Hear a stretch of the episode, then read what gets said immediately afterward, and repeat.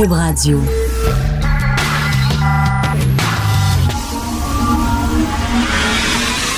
De 10 à 11. De 10 à 11. Richard Martineau. Politiquement incorrect. Cube Radio.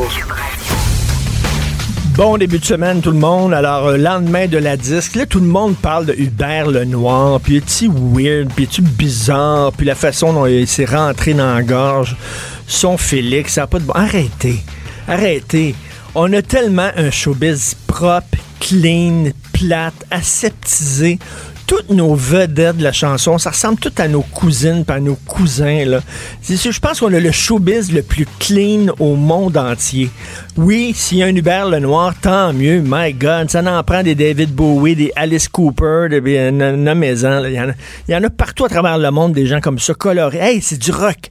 Hein? Freddie Mercury, c'est du rock, c'est du showbiz. On peut-tu avoir avoir le sens du star system. Lui, dit, regarde, je monte sur scène, je suis une star, je suis une vedette, moi, m'habiller en vedette, me faire parler de moi. Ça, c'est cool. Moi, ceux qui me font peur, c'est les artistes trop clean. Propre, propre, propre, là. My God, c'est trop propre. Ça sent l'eau de Javel, notre showbiz au Québec. Tant mieux que Hubert Lenoir. Let's go, boy. Il y a le fun, il y a des couilles, il y a du guts.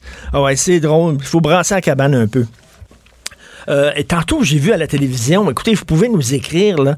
J'ai vu qu'il y avait une fusillade dans une école secondaire en cours, quelque part en Caroline du Nord. Je sais pas si c'était une vieille nouvelle qu'on diffusait ou si c'est vraiment là, c'est que c'est vraiment ça se passe actuellement, je sais pas, mais s'il y a vraiment une autre fusillade, ça va super bien aux États-Unis. Quel fantastique pays où aller passer ses vacances. C'est vraiment de plus en plus étrange, ce pays-là. D'ailleurs, parlant des States, Apu n'existera plus. Les Simpsons ont décidé, les créateurs des Simpsons ont décidé d'écouter les gens qui étaient fâchés. Apu, c'était ce personnage indien qui euh, effectivement travaillait dans un dépanneur. Il y en a beaucoup à New York, aux États-Unis, qui travaillent dans des dépanneurs qui sont indiens. Puis là, il y a des gens qui ont dit c'est c'est un stéréotype, c'est une caricature, on n'aime pas le personnage d'Apu, c'est dérogatoire contre la communauté indienne.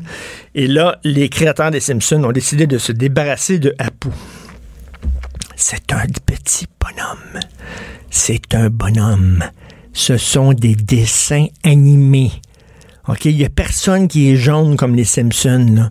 Il n'y a personne qui ressemble à Marge dans la vraie vie. C'est des petits bonhommes. Hein? On a-tu le droit de caricaturer? C'est le fun, tu sais, si je faisais un Jamaïcain, moi, dans une, aurait une tuque, tu sais, puis il fumerait un joint, puis il écouterait du reggae. Les Jamaïcains sont pas tous comme ça. Ils portent pas tous des tuques. Ils sont pas toujours stone. Ça s'appelle un stéréotype. On rit de tout ça. Si j'avais un Italien, ben, gars, il parlerait tout le temps avec ses mains. Puis il parlerait fort, puis il vivrait avec sa mère, même s'il a 42 ans. Puis c'est ça. Si je faisais un Québécois, ben, tu sais, il ressemblerait pas mal à un Jamaïcain, mais blanc. Il aurait une tuque, puis il fumerait des joints, lui aussi. Non, mais Hugo, c'est des, c'est des petits de bonhommes. hein? C'est des caricatures. On a-tu le droit de caricaturer? On est rendu là, là. Rendu- T'en souviens? Moi, quand j'étais petit, il y avait euh, Bugs Bunny, il y avait un euh, Te souviens-tu de Pépé Le Pew? Ben oui. Dans Bugs Bunny, Pépé Le Pew, c'était une moufette. Ouais. Il puait, puis quand Pépé Le Pew arrivait, tout le monde s'en allait. Et Pépé Le Pew était français. Et c'était Ah oui, un Le Pew. Puis il crousait tout ce qui se passait, tout ce qui passait, là, il crousait. C'était le français qui crouse, puis qui se lave pas souvent. Un vieux stéréotype complètement débile, niaiseux, stupide. Puis c'était Pépé Le Pew. Puis il y avait la voix de Maurice Chevalier, qui est un chanteur français des années 40-50, puis il avait son petit, son petit chapeau à Maurice Chevalier, Pépé Le Pew. Effectivement, aujourd'hui, tout le monde dirait c'était cœurant, c'est du stéréotype, c'est dérogatoire contre la communauté. C'est des jokes. C'est des jokes. À l'Halloween, vous allez vous habiller comment? Là? On peut plus tu peux plus t'habiller en mexicain, en- tu peux plus t'habiller en, chinois ou en geisha, puis tu sais, oublie ça, c'est impossible, pas le droit. Euh, tu peux pas t'habiller en... C'est rien que Trump. C'est rien que le déguisement de Trump qui va être... euh, à l'Halloween, tous vos enfants déguisés en Trump, il n'y a aucun problème. Mais si tu déguisé en autre chose qu'en Trump, ils vont avoir un problème. C'est certain qu'il y a une communauté quelque part.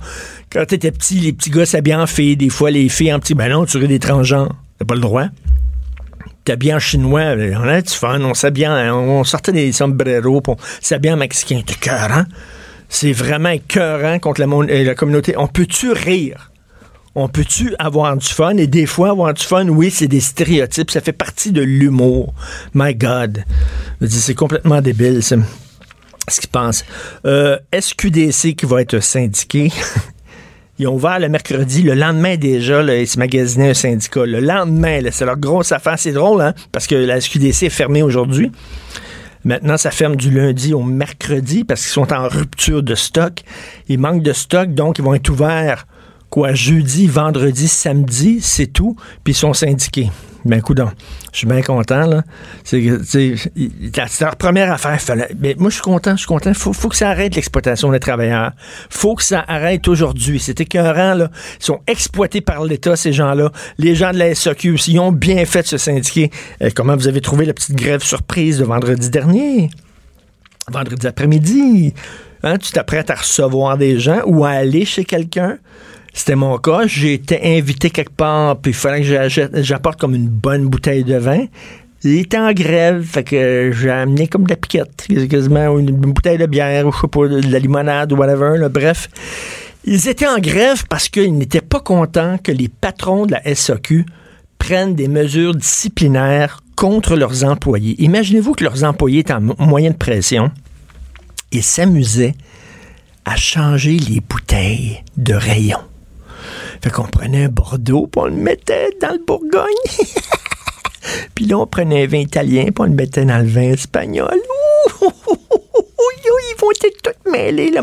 Et là, à un moment donné, les patrons de la SAQ ont dit arrêtez de niaiser. C'est du maudit niaisage. Donc, ils ont pris des mesures disciplinaires contre 10 de leurs employés. Puis les gens de la SAQ, le syndicat, n'étaient pas contents. Hey, Comment ça, vous prenez une mesure disciplinaire, on a le droit de changer des bouteilles de place, ça fait partie de nos moyens de pression. Mais non, vous n'avez pas le droit. Vous n'avez pas le droit de faire ça, d'embêter les, consommateurs qui, by the way, paient votre salaire en passant. Je vais rien te le dire comme ça. Alors, ils ont pris les mesures disciplinaires. On n'est pas content, on va sortir. On ferme toutes les succursales SAQ. Alors, ça va être comme ça. Dans un an, ça va être comme ça aussi la Société québécoise de cannabis. Quand ils ne seront pas en rupture de stock, ils vont être en grève. C'est un ou l'autre. Ce matin, à LCN, juste avant que je pense, j'ai un petit commentaire à LCN le matin, juste avant que je pense, il y a Jean-François Guérin qui interviewe quelqu'un du Bnaï Brit. Et c'était M. Slimovic du Bnaï Brit sur euh, ben, les, la tuerie, l'horrible massacre d'une mosquée à Pittsburgh, 11 morts, comme vous le savez. Ça nous rappelle de très mauvais souvenirs ici parce que, bon, c'est sûr que ça nous rappelle la Grande Mosquée de Québec. Et là, M. Slimovic dit Oui, mais vous savez, euh, euh, c'est l'antisémitisme, il y, a une, rage, il y a une colère aux États-Unis, on attise la division, on attise la haine contre les, minorités. Et vous savez, c'est pas seulement euh, aux États-Unis, au Québec aussi, avec la loi de François Legault sur les signes religieux. Pardon? Pardon? Les massacres de Pittsburgh dans une mosquée et dans la même phrase, la loi François Legault, c'est signes religieux. Ça a à voir? C'est qu- quel est exactement? C'est quoi? On ne devrait pas légiférer contre les signes religieux, contre le port des signes religieux parce que ça va, ça va créer un massacre, comme il y a eu à la mosquée de Québec. On peut plus rien dire. On ne pourra plus rien dire et on ne pourra plus rien faire. Hey, tu veux interdire les signes religieux chez certains fonctionnaires? Ben, t'es-tu fou? Si si quelqu'un qui rentre dans une, mosquée puis qui tue euh, 14 personnes, s'il y a quelqu'un qui rentre dans, un, dans une synagogue et qui en tue 10 ou 11 ou 12, ça va être de ta faute. Voyons donc, c'est que- quel est, on ne pourra plus rien dire, on ne pourra plus rien faire, on pourra plus légiférer sur strictement rien, sous prétexte qu'un crackpot, quelque part, va peut-être faire verser du sang. Quel est le lien entre l'attentat de Pittsburgh et François Legault et les signes religieux? Il n'y en a pas. Tout comme on a le droit de critiquer l'islamisme, puis ne pas se sentir coupable lorsqu'il arrive quelque chose comme il s'est passé à la Grande Mosquée de Québec, qui est épouvantable. C'est effrayant ce qui s'est passé. Mais c'est pas vrai que du jour au lendemain, on va arrêter de critiquer l'islamisme. Puis c'est pas vrai que du jour au lendemain, on va arrêter de critiquer certaines politiques, mettons, prises par Israël, ou qu'on on, légiférera pas sur le port des signes religieux dans la fonction publique sous prétexte que c'est vraiment n'importe quoi, c'est le grand écart. là. En tout cas, moi, je suis tombé sur, euh, sur le cul en entendant ça. Un peu plus tard, on va parler du euh, nouveau bozo qui a été élu au Brésil qui fait passer Donald Trump pour un homme intelligent, modéré, équilibré. Alors, comment il s'appelle? Aïr. Le gars s'appelle Aïr. Ça s'invente pas. Jair, mais ça se prononce Aïr Bolos, Bolsonaro. Bolsonaro. Alors, il a dit, lui, qu'il va donner la permission à l'armée, aux policiers de tirer à vue sur les citoyens. Il dit qu'il a été écœuré du crime. Alors, et il a dit, si un policier tue 5, 10 ou 15 personnes, il ne doit pas être poursuivi, il doit être décoré. Hello? Il dit, je préférais que mon fils meure dans un accident d'auto plutôt qu'il me dise qu'il est homosexuel. Il a déjà dit en chambre à une députée, écoute, euh, toi, il n'y a aucune chance que je te viole parce que tu es tellement moche en chambre. Le gars fait passer Donald Trump pour vraiment un génie total. Et il a dit, euh, tous les gauchistes du pays, je veux laver le pays de la gauche et je vais donner deux choix aux gauchistes au pays. C'est soit l'exil, soit la prison. Tu sacs le camp du pays ou tu t'en vas en prison. On veut pas on veut pas de vous autres ici. C'est vraiment, c'est l'extrême droite, là, ça nous ramène à l'époque de Franco en Espagne. Comme je dis, il fait quasiment passer Trump pour un centriste. L'art est dans la manière. Non, c'est pas de la comédie.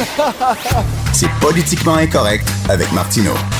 Je reviens sur Apu dans Les Simpsons. Il y a des gens qui peuvent dire pourquoi c'était discriminatoire envers la communauté indienne. C'est parce qu'il montrait comme de façon très servile. Tu sais, souvent dans les films, les comédies, l'Indien très toujours, toujours très servile, comme ça, un petit peu goofy, un petit peu maladroit. Mais ça fait partie de l'humour, ça, le stéréotype, les clichés. C'est vrai, il y, a quelque chose de vrai dans les clichés. Tu sais, l'italien, comme je reviens là-dessus, qui parle beaucoup, qui parle vite, qui parle avec ses mains, qui, qui vient avec sa mère qui attend qu'il ait 40 ans. Ça existe aussi, ça fait partie, tu sais. Puis euh, comme je dis, les Québécois, sais, ouais, ouais, full genre, ouais, ouais, ouais, je suis full genre, bon, c'est un stéréotype québécois, oui, mais bon, en même temps, je, sais pas, là, chaque, on peut rire de chaque groupe et tout ça. On rit pas de, on rit avec, on rit avec ces gens-là de leur, de leur, de leurs clichés, de leurs stéréotypes, de la façon dont ils sont On peut tu rire ensemble, pas les uns des autres, mais les uns avec les autres. Voilà. Alors, écoute, une, nouvelle qui est parue dans la presse aujourd'hui sous la plume d'Isabelle Ducas. 16 ans de vie commune. Écoutez ça. Un juge vient d'accorder vient d'ordonner, un juge vient d'ordonner à un riche homme d'affaires de verser 2,3 millions de dollars à son ex-conjointe pour reconnaître que s'il a fait fortune, c'est en partie grâce à elle. Parce qu'ils ont vécu 16 ans ensemble, ils ont eu deux enfants. Lui, il est devenu multimillionnaire. Madame est restée à la maison prendre soin des enfants. Et là, on dit que s'il a pu faire autant d'argent, c'est parce qu'il n'y avait pas à s'occuper de l'intendance de la maison. Il n'y avait pas à s'occuper de ses enfants. Madame le faisait. Alors là, il doit nécessairement lui donner 2,3 millions de dollars, même s'ils n'étaient pas mariés. C'est ça l'important, même s'ils n'étaient pas mariés. Nous allons parler avec Lise Bilodeau, que vous connaissez bien, présidente fondatrice de Action des nouvelles conjointes et des nouveaux conjoints du Québec. Salut Lise. Bonjour, comment vas-tu? Ça va très bien. On se souvient, Paul McCartney aussi s'était fait pincer comme ça. La femme de Paul McCartney, celle qui lui manquait une jambe, là, euh, sa blonde, euh, elle a dû, euh, le, juge, obliger Paul McCartney à lui donner des millions de dollars, alors que, à ce que je sache, Lise, elle l'a pas aidé là, à composer une des Beatles, cette femme-là. Oh, non, non, non, non, non. Elle était pas là quand il a composé les, les, les, grosses tunes des Beatles. Là. C'est pas elle qui a composé Hey Joe avec lui. Là. Elle était pas là pendant tout. Puis pourtant, il a dû lui donner des millions de dollars parce qu'ils ont dit c'est grâce à elle c'était devenu millionnaire. Je m'excuse, mais c'était pas grâce à elle pendant tout, Paul McCartney. Mais bon, faisons le, ce, ce, ce, cet homme-là, un riche homme d'affaires. Tout le monde se demande c'est qui, c'est qui, c'est qui, c'est qui? On sait pas c'est qui, mais donc il doit il doit payer 2,3 millions de dollars. En même temps, qu'est-ce que tu en penses? Elle était là ben, avec les enfants quand même. Ça lui a permis de travailler la tête tranquille. Tu sais, je suis, comment dirais-je, je suis quasiment euh, euh, la personne qui euh, est, tout seul dans son combat. moi, je suis contre ça, premièrement. Écoute, je lisais l'article un peu antérieurement et même ce matin, alors que Hugo m'a envoyé. Pense-y, Richard, je vis 16 ans avec un gars. Passe-moi l'expression, les enfants, je m'en occupe. En bon québécois, tu parlais de québécois tantôt, je torche les enfants, je m'en occupe, je m'occupe de l'intendance de la maison, je roule pendant 16 ans de temps à côté d'un gars qui semble-t-il, parce qu'ils nous le disent pas, s'occupe de rien, mais que lui est en train de faire fortune. Puis on, on le dit bien, puis c'est grâce à elle, hein, s'il est devenu millionnaire ou multimillionnaire, mais je voudrais bien savoir ce qu'elle a fait. Elle a gardé les enfants, elle s'est occupée de l'intendance de, de la maison. Et il y a bien des femmes qui sont monoparentales, puis euh, qui grandent pas nécessairement leur ex ou leur conjoint ou leur nouveau conjoint riche parce qu'ils se, sont occupés de l'intendance ou des enfants. Ça c'est le point un. Point deux. Richard, on est en 2018, ciel. Quand est-ce que les femmes vont arrêter de jouer aux victimes, aux petites nouilles? On est en 2018, on est à l'ère numérique. Tout ce qui se passe, on le sait. Alors, si tu es conjointe de fait et que le gars finit par s'enrichir, est-ce que tu peux faire des papiers? Est-ce que tu Ben peux faire ça. un testament? Ça, je suis tellement d'accord avec toi. Je m'excuse, mais tu sais, le gars, il est millionnaire. Il faut que tu penses, c'est bien beau l'amour, l'amour, on va s'aimer toujours, puis tout ça. Non, non, il faut prévoir les mauvais jours, il faut prévoir le mauvais temps. À un moment donné, tu dis, regarde, Joe, de Joe Blow, là, ou tu me maries, on n'est pas ensemble, parce que moi, je vais être protégé. Je vais avoir une certaine forme Oui, de protection. Fait que là, on le sait, là, il y en a eu des reportages, puis il y en a eu des textes dans les journaux. Coudon, ils lisent pas les journaux, ces gens-là. Fait qu'à un moment c'est donné, ça. si tu veux être protégé, là, ben, tu dis, regarde, soit on se marie, soit, papiers. ou fais des Écoute, papiers avec le notaire, puis tout ça, là. Oui, Voyons. Richard, moi j'ai vu, j'ai déjà conseillé des gens, puis ça a marché. Euh, bon, des conjoints de fait, bon, les deux étaient bien d'accord. Ben, qu'est-ce que le monsieur en sortant d'ici a dit? Puis il m'a réécrit pour me dire, Lise, c'est fait. Ben oui, on prend un REER pour sa blonde, on prend ci pour sa blonde, on la protège, on sert cet argent-là. S'il y a des moments difficiles, elle, elle a de l'argent qui dort à quelque part, puis qu'il y a un pourcentage d'intérêt qui rentre. Moi, je ne comprends pas ça. Vous savez qu'il y a eu toute une commission, Richard, qui a fait le tour du Québec cet été. Euh, C'était la commission de Maître Roy, là, la commission citoyenne sur le droit de la famille. J'ai participé, j'ai fait un mémoire. Mais écoutez, j'avais devant moi, euh, bien sûr, euh, des, des, des, des collègues de Maître Roy, parce qu'il était, pas- il était pas tout seul sur la tribune pour présider, lui, il y en avait d'autres. Mais écoutez, j'ai- frappé des nœuds. Maître Schrim, entre autres, je la nomme. Elle, écoute, c'est bien correct, ça. Mais c'est bien correct de payer une pension alimentaire à une, à une ex-conjointe. Je parle pas de mariage. C'est tout à fait normal. Puis on va plus loin avec eux. C'est que, après un an, Richard, après un an, elle a le droit de se ramasser, puis Dieu seul sait que je connais tous les cas, après 20 ans, à la cour en disant que moi, je retourne aux études, ou bien moi, je souffre de fibromyalgie. Mais en même temps, en, en- même temps, lui, mettons, là, quand il travaillait, puis si, mettons, les enfants étaient malades, il le savait, il avait même pas besoin de faire un appel. Il savait qu'elle, Bobonne, allait s'en occuper, allait chercher les enfants, les torcher, leur donner à manger, donner de l'amour, Oui. Lui, il travaillait fort. En même temps, est-ce qu'on peut pas dire, ben, c'est un team, ces deux-là, là, ils, ont, ils travaillaient ensemble, puis elle a le droit d'avoir un certain montant aussi de, de l'argent qu'il a fait, quand même. droit, oui, je dis pas qu'elle a droit à rien. Mais comme pour l'avoir, ce, ce droit-là, moi, ce que je demande à la base, faites des documents, partez tout simplement du bon pied, plutôt que de nous arriver après 16 ans comme Lola, j'ai droit à, à la moitié de ta fortune. Je vais plus loin, moi. Tu me fais, tu, tu me fais dire que lui gagnait deux, qu'elle a eu, dis-je, de la cour 2,3 millions. Hey, hey, hey, hey, là. Est-ce qu'elle avait mon standing de vie? Wow! Est-ce qu'elle vivait euh, comme la moyenne des gens à Québec, à, à petit salaire de 50 000 par année? Ah, je vous la pose la question. Allons plus loin. Si elle a eu deux Non, mais ils disent, ils disent justement, dans, dans ce genre, dans le cas des mariages, quand ils se séparent, tu dois t'assurer à ce que ton ex-conjointe ou ton ex-conjoint ait le même niveau de vie qu'il avait lorsqu'il était avec toi. Mais je m'excuse, mais quand t'es plus avec un multimillionnaire, c'est certain que, moi, tu tu peux sortir, mettons, t'es un gars, tu sors avec une femme qui est très, très riche. À un moment donné, bon, t'as un niveau de vie, puis tu, tu sors d'un restaurant, puis t'as du fun, puis après ça, ben, tu sors pas avec elle, tu sors d'une fille, ben là, ton niveau de vie change. Ça arrive aussi au monde que leur niveau de vie parce change. que quand j'étais à la commission à Québec, c'est ce qui est ressorti. Il y a une association qui a dit non, non, puis le type avait travaillé au ministère du Revenu, puis a fait un mémoire, puis il a dit ça n'a pas de bon sens qu'on maintienne le même standing social lorsqu'on divorce. Ça n'a pas de bon yen, de bon sens. Mais non, non, non, la, commission, elle, tu maintiens le même train de vie. Et, c'est ça qui est terrible là-dedans. Puis comme je vous dis, à quelque part là, madame, tu me feras pas croire qu'elle pouvait pas avoir des gardiennes, tu me feras pas croire un peu comme Lola, elle pouvait pas avoir des gens pour aider les enfants à la maison. Elle aurait pu, elle aussi, de son côté, graffiner et aller sortir de ce train-là. Non, c'est ça que je comprends pas. Et malheureusement, ça va donner, tu sais ce qui s'en vient, hein? On va légiférer.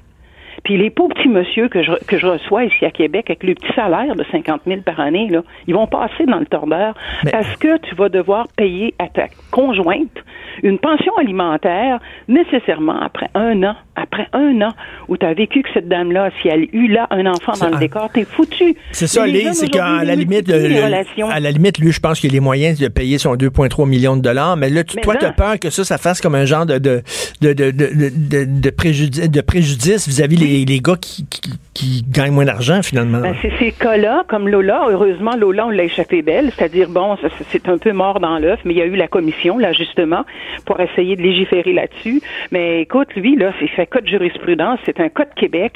Euh, wow, là, ça va déranger, je te jure. Et ça dérange qui? Ça dérange, bien sûr, la classe moyenne de notre société, où eux, ils vont en baver. Parce que nos jeunes, c'est pas toi, puis c'est pas moi. Nos jeunes, Mais- ils les multiplient, les relations. Alors, laisse-moi dire, après une pension, puis deux pensions, puis trois pensions, c'est qui qui va résister là-dedans? C'est un non-sens. Et ce que je reproche, Richard, c'est que les femmes, réveillez-vous donc, bon sang.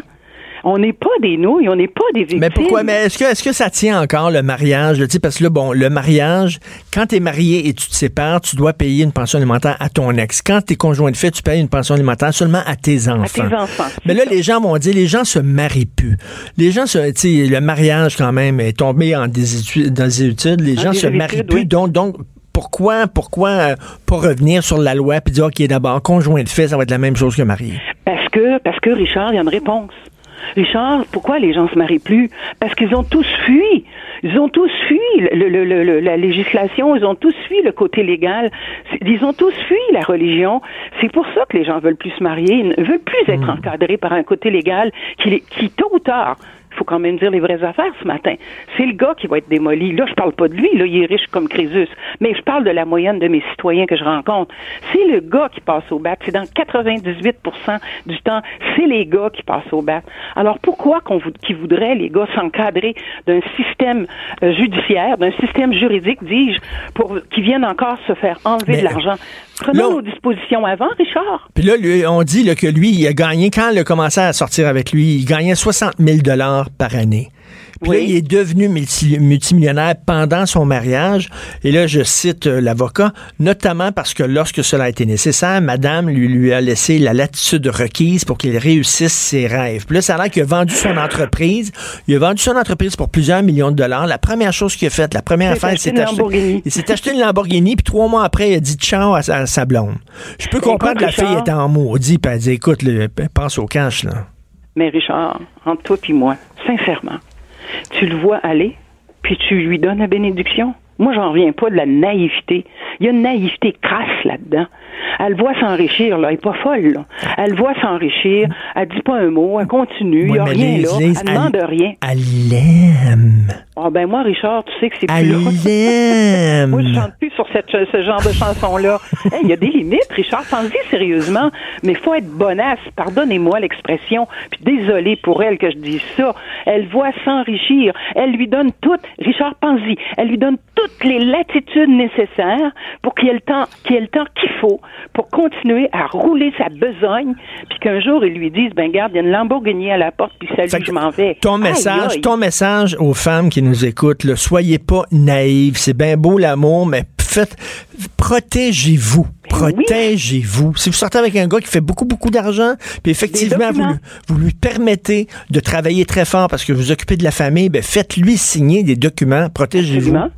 Abs- Moi, je suis d'accord pour ça, mais cependant, tu sais, je suis un peu euh, euh, réticente au fait de légiférer. Et comme je t'ai dit, euh, quand on va légiférer, puis ça va venir, j'en suis convaincue là, avec la commission, là, quand on va légiférer, on va faire mal à qui, tu penses? Aux gens de classe moyenne. C'est eux qui vont, qui vont être pris dans ce bordeaux-là, puis parce que quelque part là, pendant X années, nous, les femmes, euh, étions naïves, bonnes, et que tout était bon et merveilleux. Comme tu dis, en amour par sa tête, on n'en fait pas de papier, je l'aime. Merci beaucoup. Moi, je t'aime, en tout cas, Lise. C'est gentil, Richard. Merci, Lise. Bilodeau. Présidente fondatrice Action des nouvelles conjointes et des nouveaux conjoints du Québec. Elle a tellement, là, elle a, elle a du front tout le tour de la tête, Lise Bilodeau. Martineau, franchement, même avec les cheveux gris, il reste un animateur très coloré. De 10 à 11. Politiquement incorrect. Cube Radio. Alors, comme on s'est dit, le Brésil donné un nouveau président, Jair Bolsonaro. Le gars, il porte vraiment son nom, Jair Bolsonaro. Et son slogan, écoutez ça, le slogan qu'il veut donner à son pays, le Brésil au-dessus de tout. Dieu au-dessus de tous. Ça a l'air que c'est une référence directe à l'hymne nazi qui commence comme ça, l'Allemagne au-dessus de tout. Le gars, c'est vraiment l'extrême droite euh, solide. On va en parler avec Jérôme Blanchet-Gravel qui est avec nous. Salut Jérôme. Salut Richard, ça va? Oui, ben écoute, euh, la, la, la, bonne nouvelle, c'est qu'il fait passer Donald Trump pour un gars modéré et un être équilibré quand même. Là. Ben oui, puis la CAQ pour Québec solidaire. Ben oui, exactement. Écoute, euh, alors donc, c'est vraiment, c'est quand même l'extrême droite pure et dure. Tu sais, souvent, on, on parle d'extrême droite. Mettons, il y a des gens qui disent Stephen Harper, c'est l'extrême droite. Ben non, ben non, c'est pas l'extrême droite. Mais lui, c'est vraiment l'extrême droite. Là. Il, y a, il y a des Roland de Franco en Espagne un peu, là. Oh oui, non, non, c'est ça. Nous, on est habitués d'entendre ça là, au Québec, l'extrême droite, tout ce qui est à gauche, finalement, à droite de l'extrême droite, euh, tout ce qui est à droite de l'extrême gauche, gauche au Québec, c'est-à-dire est considéré comme d'extrême droite. On, on, connaît la chanson, mais effectivement, dans ce cas-là, vraiment, il faut le dire, là, Bolsonaro, c'est de l'extrême droite. Je vous donne juste pour vous mettre en contexte là, ce que dit, par exemple, aux médias. Mané dit Je serais incapable d'aimer un fils homosexuel. Je ne serais pas hypocrite. Je préférerais que mon fils meure dans un accident plutôt que de le voir apparaître avec un moustachu. Jair Bolsonaro, président du Brésil. Aïe, aïe. Aïe, aïe, c'est... C'est très, très préoccupant, vraiment. Euh, c'est de la droite, comme tu dis, Écoute, euh, de l'extrême droite. C'est de la droite extrême. Il a dit si un policier tue 15 ou 20 personnes, il doit être décoré et non poursuivi. Aïe, aïe, c'est quelque chose. Non, non, euh, 50 pour, 55% des voix qu'il a récoltées. Euh, et ça s'explique aussi, et je pense que c'est très compliqué le cas du Brésil. Je pense qu'on peut pas avancer n'importe quoi. Il faut Mm. faire attention, évidemment, euh, aux, les médias étrangers. Des fois, on essaie de plaquer un peu nos propres conceptions sur, euh, sur, sur des pays étrangers, mais euh, il, y a un- il faut savoir, il y a une grande montée du, mouvement évangéliste euh, au Brésil, hein, donc euh, le mouvement protestant, les chrétiens. Il y a beaucoup de fanatisme religieux. Euh, il y a beaucoup de haine des homosexuels, montée du conservatisme. évidemment, c'est alimenté par la pauvreté, beaucoup d'insécurité, les favelas. On connaît un peu le contexte. Mais l'évangélisme, vraiment, je pense que c'est un facteur clé euh, de- de- dans cette affaire-là. Lui-même est un évangéliste, donc c'est un ultra-conservateur religieux. Il y a aussi un cas récemment, il a fait un an ou deux, au Brésil, une personne euh, transgenre qui avait été torturée, assassinée. Ça avait été filmé, ça a fait le tour du Brésil. Écoute, une affaire épouvantable. Un transgenre qui se fait vraiment torturer et on, on lui tire une balle dans la tête comme dans une brouette. Là. Ah ouais. Euh, et tout ça, c'est lié à la montée de l'évangélisme. Euh, Ça va pas bien au Brésil, là, Richard. Mais, mais, mais tu sais, les gens, euh, c'est un des pays les plus violents au monde. Je regardais à chaque 7 heures, il y a une personne qui se fait tuer par arme à feu. Euh, je pense que, bon, on, on disait à peu près 4 morts par jour par arme à, arme à feu. Euh, les gens sont un peu écœurés. Ils veulent le retour à l'ordre et à la justice. Et si Oui. le régime, si des, des partis un peu plus centristes n'arrivent pas à justement à imposer l'ordre et la justice, mais les gens vont aller vers l'extrême droite. C'est plate. Je dis pas que c'est une bonne solution, mais en même temps, ça arrive souvent. là. Oui, oui, mais je sais, mais aussi par rapport à la sécurité, je sais pas si tu as vu, sa solution pour combattre euh, le crime, c'est de libéraliser le port d'armes, un peu une solution à l'américaine. Donc, est-ce que en autorisant les gens à porter des armes, euh, ça va régler le problème? Moi, je pense pas. Là, euh, aux États-Unis, on a vu que euh, plus les gens se promènent avec des guns, excusez-moi l'expression, mais euh, plus ils ont tendance à se shooter pour Ben oui. parler en, très- en français. Là. Donc, j'ai pas l'impression que ça va régler grand-chose, cette proposition-là. Lui-même, c'est un ancien militaire. Hein, c'est un gars qui est habitué, je pense, à, à toute la réalité des armes à feu, tout ça. C'est peut-être un gars qui, qui, qui aime ça, les, les armes à feu. Oui, puis il, est- il est nostalgique de l'époque où justement la junte militaire euh, régnait sur le Brésil, là, parce que ça n'a pas été toujours une démocratie. Il est nostalgique de cette époque-là, mais écoute, euh, plusieurs personnes ont dit, qui ont été interviewées, puis moi je suis d'accord avec toi, faut pas non plus, euh, tu sais, c'est- c'est un pays étranger, faut pas imposer nos, nos, nos, nos, nos grilles d'analyse nécessairement au Brésil, mais beaucoup de gens qui ont interviewé ont dit, on a voté pour lui parce qu'il dit ce qu'il pense. Puis la même chose avec Trump, il dit ce qu'il pense. C'est comme si les gens étaient tellement écœurés de la rectitude politique où tu n'avais plus le droit de parler que soudainement, le premier tata qui ouvre la gueule puis qui dit ce qu'il pense, on va voter pour lui. Ah, mais c'est clairement ça. Il y a des facteurs, des facteurs structurels, comme on peut dire, qui sont vraiment ancrés dans la réalité du pays, mais il y a vraiment une vague mondiale de rejet du politiquement correct, de rejet de la rectitude, et ça, on le voit partout. On le voit en Italie, On le voit en Hongrie, on le voit aux États-Unis avec Trump, là, on le voit avec Bolsonaro au Brésil.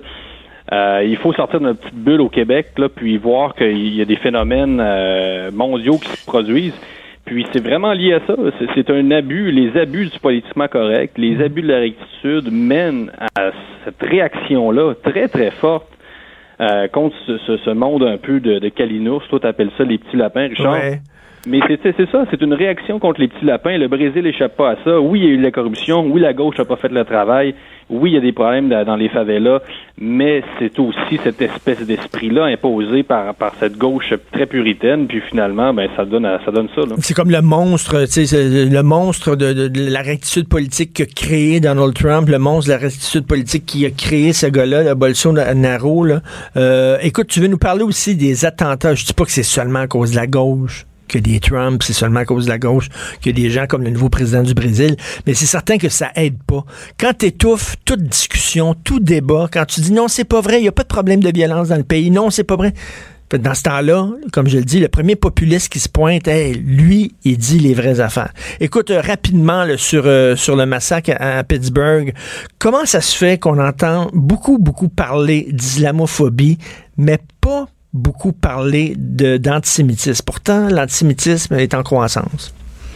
C'est ça. Tu le disais aussi dans ta chronique euh, de samedi, je pense. Euh, Il y a de plus en plus d'antisémitisme dans le monde. C'est comme c'est comme une discrimination qui disons, on, on- dans les universités, on aime moins parler d'antisémitisme parce que c'est moins politiquement correct, justement. On revient à ça, d'en parler.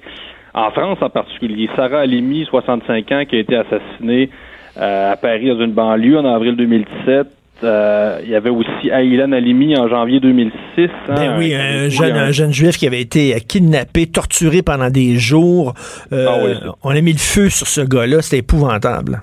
Un crime épouvantable, motivé par la haine pure là, du, du fait qu'il était juif, parce qu'aussi on pensait qu'il y avait de l'argent, donc c'est alimenté par des théories beaucoup du complot. On était encore dans cet esprit-là. Les juifs, c'est eux qui contrôlent la planète, c'est eux qui ont les capitaux, euh, puis euh, puis c'est ça. Donc euh, il y a toujours la CIA pas trop loin, puis là il y a des juifs, on les imagine dans un souterrain ou dans une cave là qui sont en train de euh, de tirer les ficelles, tu sais, de, de, de tout ce qui se passe dans le monde. Donc, il, cette espèce d'esprit-là complotiste qui persiste. Et on parle Euh, beaucoup puis- d'islamophobie parce que, bon, le, le- le musulman est perçu comme un faible, un opprimé, alors que l'antisémitisme, ben, le juif est perçu comme un puissant, un oppressant. Ah ouais, ouais. Ah ouais, tu l'as, c'est exactement ça. Le, le juif, euh, avec Israël, beaucoup, hein, qui, est- qui est- qui est- c'est un petit pays qui est perçu comme euh, très, très puissant, alors qu'il faut quand même relativiser sa, sa puissance, puis voir que c'est quand même une- une- un pays qui est menacé. Euh, mais, mais moi, j'ai écouté Radio-Canada hier, Richard, puis, puis là, j'écoutais les commentateurs, puis je me disais, toujours ramener Trump à ça et dire c'est Trump, c'est tout, c'est Trump Ben qui oui, alimente l'antisémitisme aux États-unis. Non, c'est pas Trump du tout. Euh, Trump, Trump, est le- Trump est un symptôme, c'est pas la cause. Non, c'est ça. Euh, Trump est, est loin d'être parfait. On peut dire qu'il euh, qu'il a pointé du doigt des Mexicains, qu'il a pointé du doigt des gens euh, de la communauté musulmane. Mais de dire que Trump alimente l'antisémitisme alors que lui-même est accusé très souvent d'être trop près des Juifs, euh, il, il a plaidé pour que la capitale d'Israël se déplace à Jérusalem, tout ça. Ben Donc, oui. euh, euh, c'est- c'est un bouc émissaire. Autant Trump a des boucs émissaires, les Mexicains et les musulmans, autant lui-même, Trump, est devenu un bouc émissaire. Excusez-moi, mais l'antisémitisme aujourd'hui, oui, c'est vrai qu'il y a des groupuscules nationalistes d'extrême droite qui sont antisémites, mais l'antisémitisme aujourd'hui, c'est surtout l'extrême gauche et les islamistes. tout à fait. D'ailleurs, le gars là, qui était pincé pour les attentats à Pittsburgh, il a dit qu'il n'avait pas voté pour Trump. Il n'aimait pas Trump. Il trouvait Trump trop près des, Isra- des Israéliens et des Juifs. Donc, c'est vrai qu'à un moment donné, blâmer Trump pour tout ce qui va mal aux États-Unis, c'est un peu n'importe quoi. Merci beaucoup, merci beaucoup, euh, Jérôme. Martino, le seul qui peut tourner à droite sur la rouge à Montréal. De 10 à 11. Politiquement incorrect. Mais c'est politiquement correct de l'écouter. Alors, on a trouvé un roman dans le restaurant chic de Jérôme Ferrer, Européa. Là, ça n'a pas de mot du bon sens. S'il commence à avoir des rats dans un restaurant chic, ben là, ça n'a pas de bon sens. Comment ça, les rats savent pas faire la différence entre un buffet cheap, all you can eat, puis euh, les grands restaurants, ça n'a aucun sens. C'est un scandale, mesdames et messieurs. Donc, on va en parler avec euh, M. Harold Lévy, président des entreprises Maheu, spécialiste en gestion parasitaire. Moi, j'aime bien ça. Ça, ça a l'air plus. Tu sais, c'est pas extermination, gestion parasitaire. Donc, si à la maison, vous faites traiter pour des morpions, vous faites de la gestion parasitaire. Un peu ça, quand même. Ouais, la, la gestion parasitaire, c'est aussi chercher pourquoi le problème est là, parce que c'est de régler la nature même du problème. Tandis qu'avant, c'était spray and pray. Monsieur Lévy dans pause, vous me parlez, j'ai des frissons, là. Vous me parlez d'un restaurant, là. Vous descendiez dans la cave, là, puis il y avait quoi? Il y avait une trentaine de rats? Il y avait toujours une trentaine de rats qui se promenaient dans, dans- dans le sous-sol et il y avait les employés qui travaillaient assis à terre sur le sol et qui, qui, qui faisaient la nourriture sur le plancher avec un, un petit truc qu'ils avaient mis par terre. Et Ben voyons donc. près d'eux. Pendant que les rats se promenaient. Tout à fait. Et ça les dérangeait même pas. Ça, vous, là, ça fait 40 ans que vous faites ça? Ça fait 40 ans. Oh my God, que vous avez dû en voir des J'ai affaires, vu des choses assez particulières. Des affaires dégueulasses. j'ai vu aussi des restaurants très propres où on peut manger à terre, sérieusement. Ah oui? Ça existe. Mais euh, le problème, c'est que souvent, le gars qui est engagé pour faire l'entretien, il finit par éplucher les patates. Je sais pas si vous voyez, on s'en sert dans la productivité, dans la production. Oui, oui. Et ça, c'est souvent le problème. Mais on a, on a des- aussi des préjugés. Là. Il y a certains restaurants où on dit Oh mon Dieu, ça doit être sale dans ce restaurant-là. Puis là, tu vas dans un restaurant très chic, comme le restaurant euh, de Madame Monsieur Ferrer. Puis là, tu dis Ben là, c'est sûr qu'il n'y a pas de parasites là, dans ce Re- restaurant-là. remarquez que la présence des parasites est pas nécessairement une indication de malpropreté. On peut avoir des rats. Le problème, c'est que si on a des rats, faut régler le problème. Dans combien de temps ça s'est réglé? C'est là, là. Il y a un égout de brisé, il y a un égout d'ouvert, les rats arrivent. Les rats vivent dans le système d'égout à Montréal. Et, et dans, les, dans les égouts de Montréal, on dit qu'il y a entre 5 et 7 millions de rats. Si vous avez un égout brisé... De Montréal. À Montréal. Et c'est une ville bien tenue. À New York, le, le pourcentage est C'est quoi? C'est, plus c'est, grand. c'est, c'est quoi, là? On est rendu combien à deux- Montréal? Entre on, on parle autour de trois rats par habitant. Dans toutes les grandes villes du monde, relativement bien tenues. Euh, les villes qui sont un peu plus mal tenues, comme New York, etc., on peut monter à 4, à 5, à 6 rats par habitant. mais, mais vous dites que le restaurant peut être propre, mais avoir Ah oui, des rats quand même. Il peut avoir des blattes, il peut avoir des coquerelles, il peut avoir des, des rats, des souris et être propre. Il est rentré une souris, puis je veux dire, on vient juste de s'en rendre compte. Il faut quand même lui laisser le temps de régler le problème. Mais si, si le restaurant il est propre, il est bien tenu, à partir du moment où ils vont savoir qu'il y a des présences, on va agir de façon à régler le problème et non seulement à contrôler le problème. S'il y a un problème de rats, non seulement il faut qu'un spécialiste en gestion parasitaire vienne mettre des poisons, il faut qu'on trouve pourquoi il y a des rats. J'ai un égout de brisé, j'ai un égout d'ouvert, faire des épreuves à fumer, des tests à la caméra, trouver où c'est brisé, fermer la porte et le problème de rats, il est fini pour tout le temps. Si je ferme pas la porte, dans deux semaines, dans trois semaines, dans deux mois ou demain, le problème recommence. Puis un rat, là, ça, peut, ça prend pas de temps pour que ça, ça, ça, ça se multiplie, ça? Ça se multiplie très vite. Euh, Il y a des études qui ont été faites qui disent que si à Montréal, dans le système d'égout de Montréal, il y a 7 millions de rats, on les élimine tous, on en garde juste 1% dans trois ans, on a 7 millions de rats. Aïe, aïe, aïe.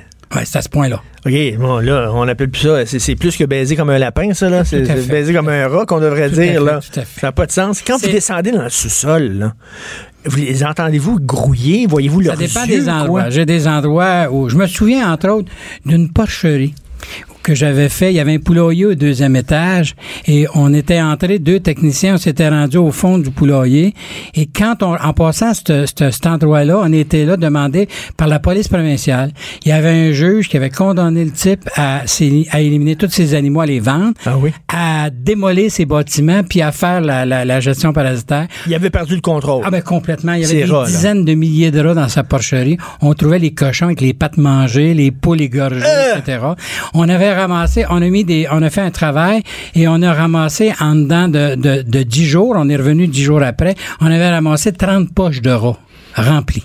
Ça n'existe pas dans les restaurants à Montréal. Puis tout ça, 30 dans- poches de rats. Oui, mais vous, vous devez les tuer? Oui, on les avait tués. Vous les avez vous Oui, les tuez. C'était pas facile parce que je veux dire, il y avait des endroits où il y en avait tellement qu'il y avait quand même des dangers. Là, c'est quoi, au lance-flamme ou quoi? Non, non, avec des, avec des rongicides, finalement, c'est, c'est la, la, la, la méthode la plus, la meilleure, parce que, je veux dire, si on travaille avec des trappes, ils mettent des petits au monde plus vite qu'on va les tuer. Je veux dire, on réglera jamais le problème.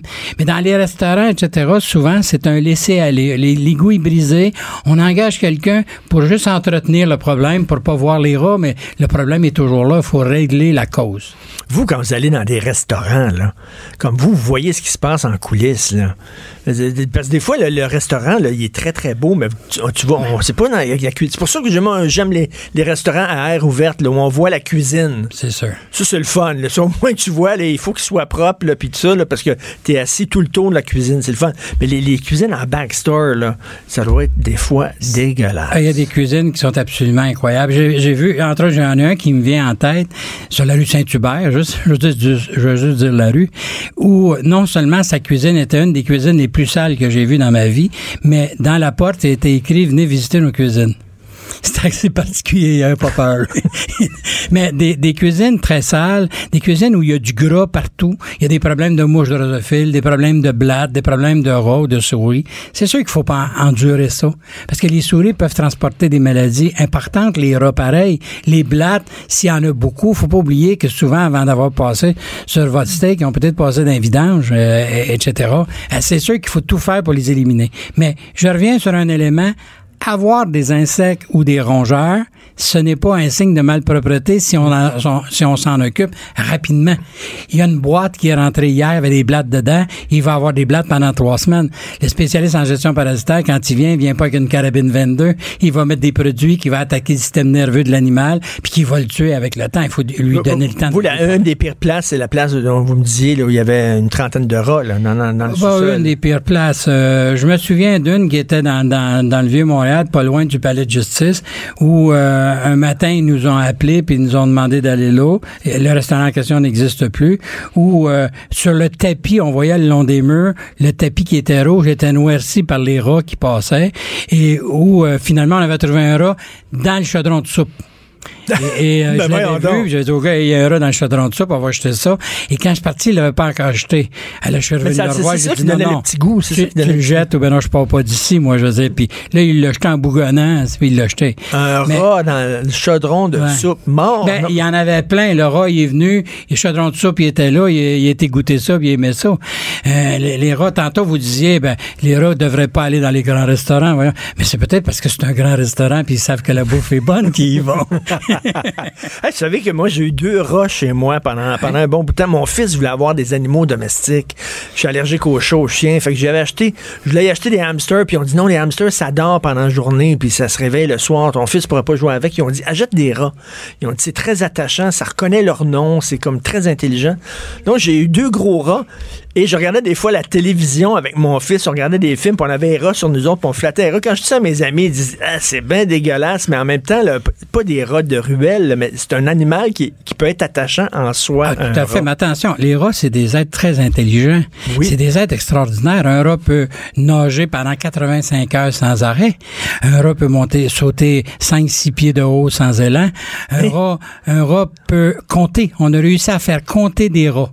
Eh. Euh, avec des, des, des, on faisait des labyrinthes où on mettait la bouffe à certains niveaux et on les faisait compter puis on nettoyait à chaque fois pour pas que ce soit les odeurs. Ils reconnaissaient leur nom, mes rats, là, je, je les nommais par leur nom, là, puis ils reconnaissaient. On, ben, on met des rats dans un endroit où on, on fait une dizaine de rats, puis il y en a un, on lui fait on le fait bouffer et on il y a exemple il y a dix départements où ils peuvent bouffer. On ouvre tous les départements, on ramène tous les rats et ils vont tout à- ils vont aller le sentir, puis ils vont aller manger là où lui a mangé.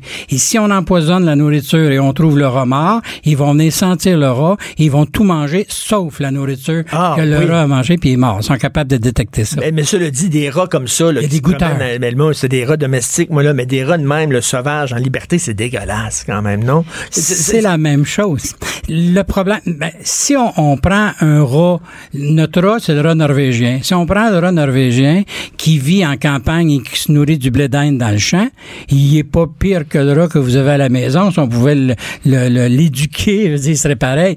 À Montréal, c'est différent parce qu'avant de rentrer dans la maison, chez vous, il vient des égouts avec tout ce que ça veut dire, il mange là, il vit là, etc.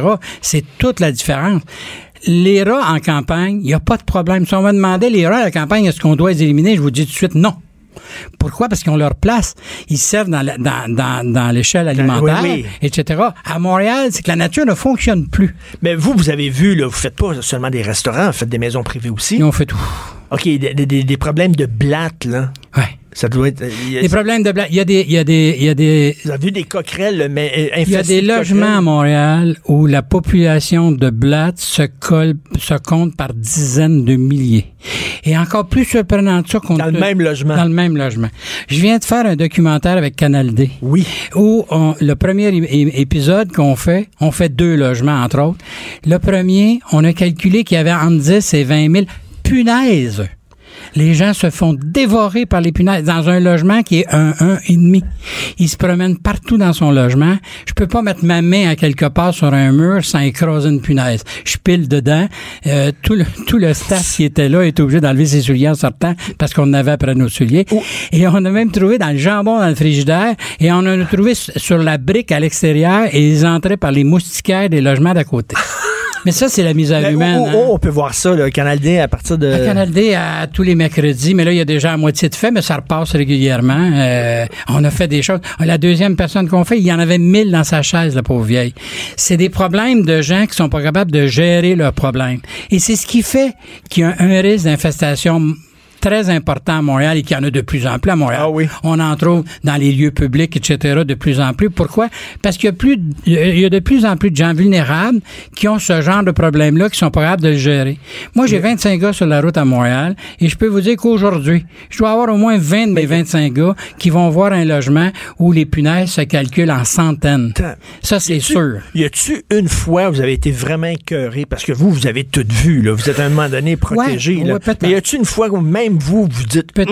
Il y a Ah, pas longtemps, j'ai fait un endroit où on nous a demandé d'aller désinfecter un cadavre parce qu'il y avait trop de punaises après, avant de, avant de le ramasser, parce que les gars voulaient pas le ramasser. C'est dérangeant un petit peu.